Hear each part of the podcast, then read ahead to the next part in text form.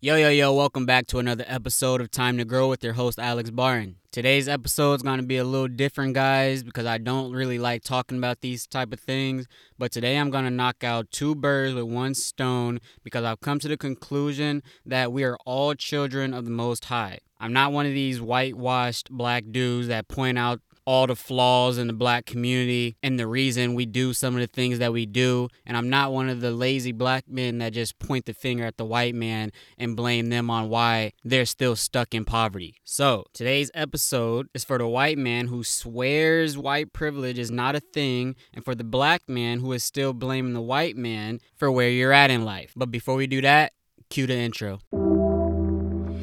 When your vision is crystal clear, they say it's razor sharp. A focused mind is said to be like a knife, but the scalpel is wisdom. All one can do is accept that life is a double edged sword. Stay on the edge.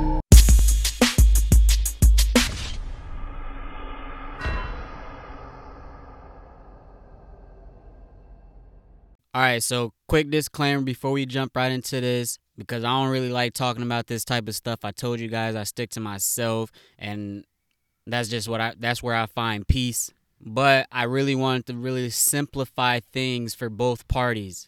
So I took some notes, I searched the facts, I did my own research. So today's episode will be scripted. I will be reading majority of what I'm saying straight off my notes, okay? Probably only a little bit of this stuff is my actual opinion on things. I'm the type of person always willing to grow. So if you feel like something I'm saying is wrong, you can message me. We could talk about it and we can grow together and come to terms. If we don't come to terms, it's still cool that way. I don't care. I don't got no beef. That's your problem. So let's dive right in. Okay, so slavery started in the 6th century, meaning the 1600s, on year 1619 when a ship arrived in Virginia with human cargo. We can only assume what race was on that boat, right? Okay, it was then kept low key from around 1750 to around 1850 when the volume really peaked up with the um, enslavement of Africans for the eastern markets okay? And around when Abraham Lincoln was in office in 1863, America, quote unquote, freed the slaves through the Emancipation Proclamation of Abraham Lincoln term or whatever, right? Now, it's 2020 today. So, with that said, it's only been 157 years since African Americans have been, quote unquote, freed, right? Now, they claim that we were free, but in reality, we were famine through the black race all over America. Famine meaning a scarcity of food and resources. Because the day that we were free, they gave us zero land to grow and build wealth and just left us, quote unquote, free to just figure it out, right? While at the same time, Americans were giving away millions of acres of lands to the West and the Midwest, which means that they were willingness I mean, they had a willingness to give the whites from Europe an economic base to actually build upon, right? That right there is the first layer of white privilege, okay? Because they refused to do the same for the African Americans who were involuntarily brought over here to build America up for the past 244 years. Okay, so let's stop really quick and let's do this math. So, for 244 years, we had no freedom. We were just working for free. And then for 157 years, which is current up to date, we were quote unquote free. So that leaves us with 401 years of African Americans being treated like less of humans because of the accepted standard, quote unquote, that the color of our skin and the lack of resources we have in order to grow apparently means that we're less of human and that it's okay to degrade us. So, now that everyone listening to this is up to date and we're on a 400 year timeline together, let's work this out so that you can understand where you stand in history and why I say the excuses are over, it's time to grow. Me, I like to keep things simple. So let's fast forward and we're going to start with MLK, Martin Luther King Jr., because we should all be familiar or somewhat familiar with him, right? All right, Martin Luther King Jr., he was assassinated on April 4th, 1968. If today is 2020, that was 52 years ago, all right? But before MLK, we actually had a Black Wall Street that was built in the black community of Tulsa, Oklahoma until May 31st, 1921, when the Tulsa massacre happened. Now, that was only 99 years ago when white residents attacked black residents and black owned businesses and burned everything down. Now, moving back to Martin Luther King Jr., we're in 1968. 52 years ago. And so far, since we've been quote unquote freed, our Black Wall Street has been burned down to the ground and one of our most popular leaders have been assassinated. So, where does that leave us? Well, now the black man or woman is scared to teach education and actually stand up because he or she will be putting a target on their back of possibly getting assassinated, so they don't want to go and stand up and go do anything. People actually enjoy their lives. So now that there's no educators and no one actually standing up, or very few standing up, now we have a lost community not knowing what to do next in order to find their next meal. Okay? Fast forward again. Five years later, hip hop culture becomes more popular. In 1973, Kool Herc made history in the Bronx when him and his sister hosted the Back to School Jam, bro. This is like the boombox resolution. I mean, revolution. This is only 47 years ago. So, what I always tell you guys the ignorance means you don't know something. So, the ignorance of not knowing what to do next after the Tulsa Massacre, aka the Black Wall Street, was burned down to the ground, left the black community scared and lost. So what did we do? We shifted our talents to hip hop, entertainment. All right, moving on. Now, as for the drugs, let me just hit on that. That started in 1960 when people started experimenting with LSD, marijuana, etc., etc., whatever. But that wasn't really where the money was. Now, you probably heard the term crack in the 80s, right? Booming. So let's just start there. That's when Crack was placed into our neighborhoods, and because of the lack of knowledge on actually building wealth the proper way, the black man mostly began to sell crack plus other drugs to provide a better living for their families because a 9 to 5 at minimum wage just was not cutting it. Okay? We don't want to sell drugs. We were forced to sell drugs. People have to eat. People have to survive. People have to provide for their families. And back then, I'm pretty sure minimum wage was shit, and black folks didn't even get treated right at jobs. So we were forced into the drug game because it was the quickest way to make money. Now, with hip hop, that put everything on the main stage.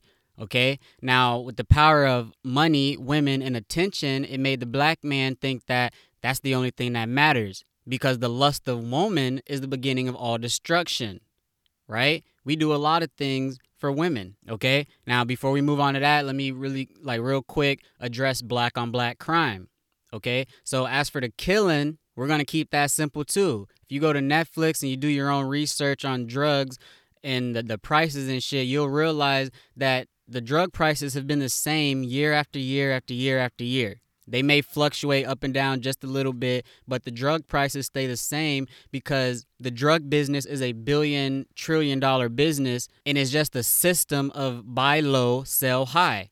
It all starts in places like Cuba where some someone's only getting paid like $200 to go find a plant and then someone's getting paid probably $1,000 to turn this stuff into a chemical and it goes all the way around the world until things get into the tens of thousands, hundreds of thousands, the further it gets away from Cuba.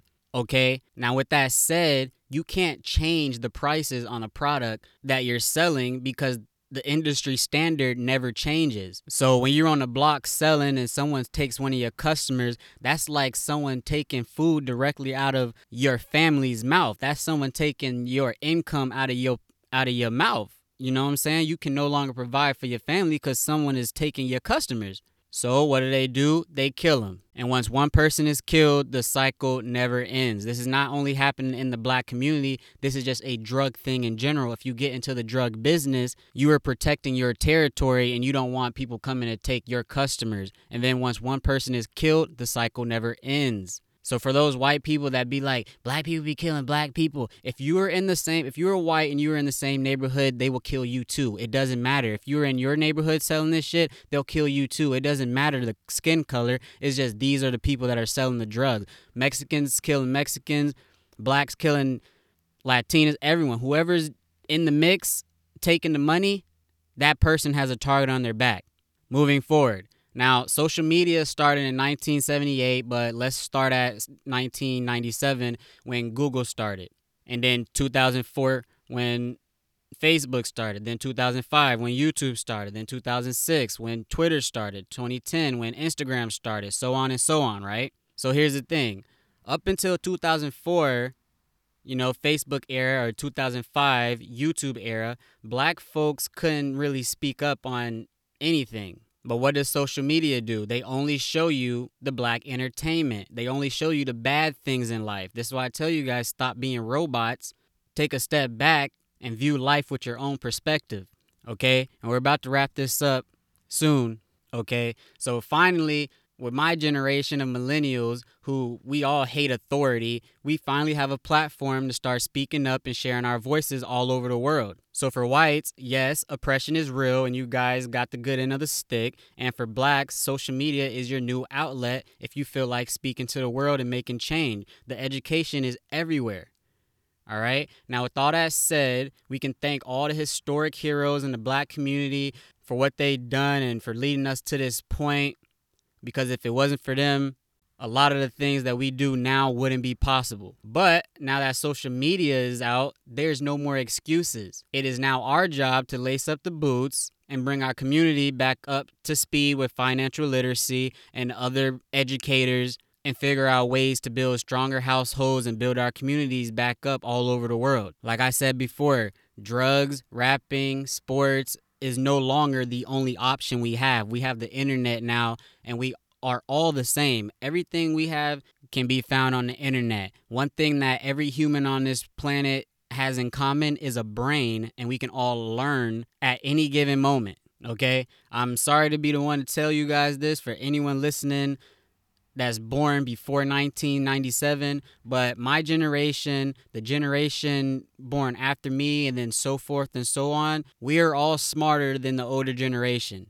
And it's as simple as that. Why? Because you can't fool us no more. We all have the answers right in our hand. Right now, I'm holding up my iPhone. You're probably listening this through a smart device. You can no longer fool our generation because our answers are at our fingertips and it can be searched up within three seconds. So I'm going to wrap this up right here.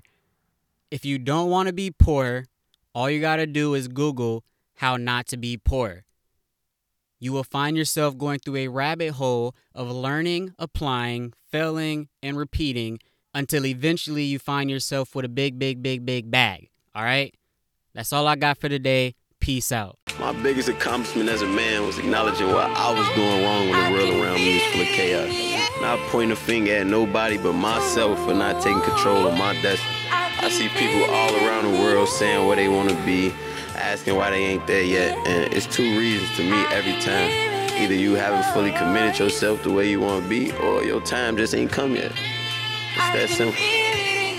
All I know is loyalty. Been a gangster morally. I'm still here cause I ain't care about who was gangster more than me.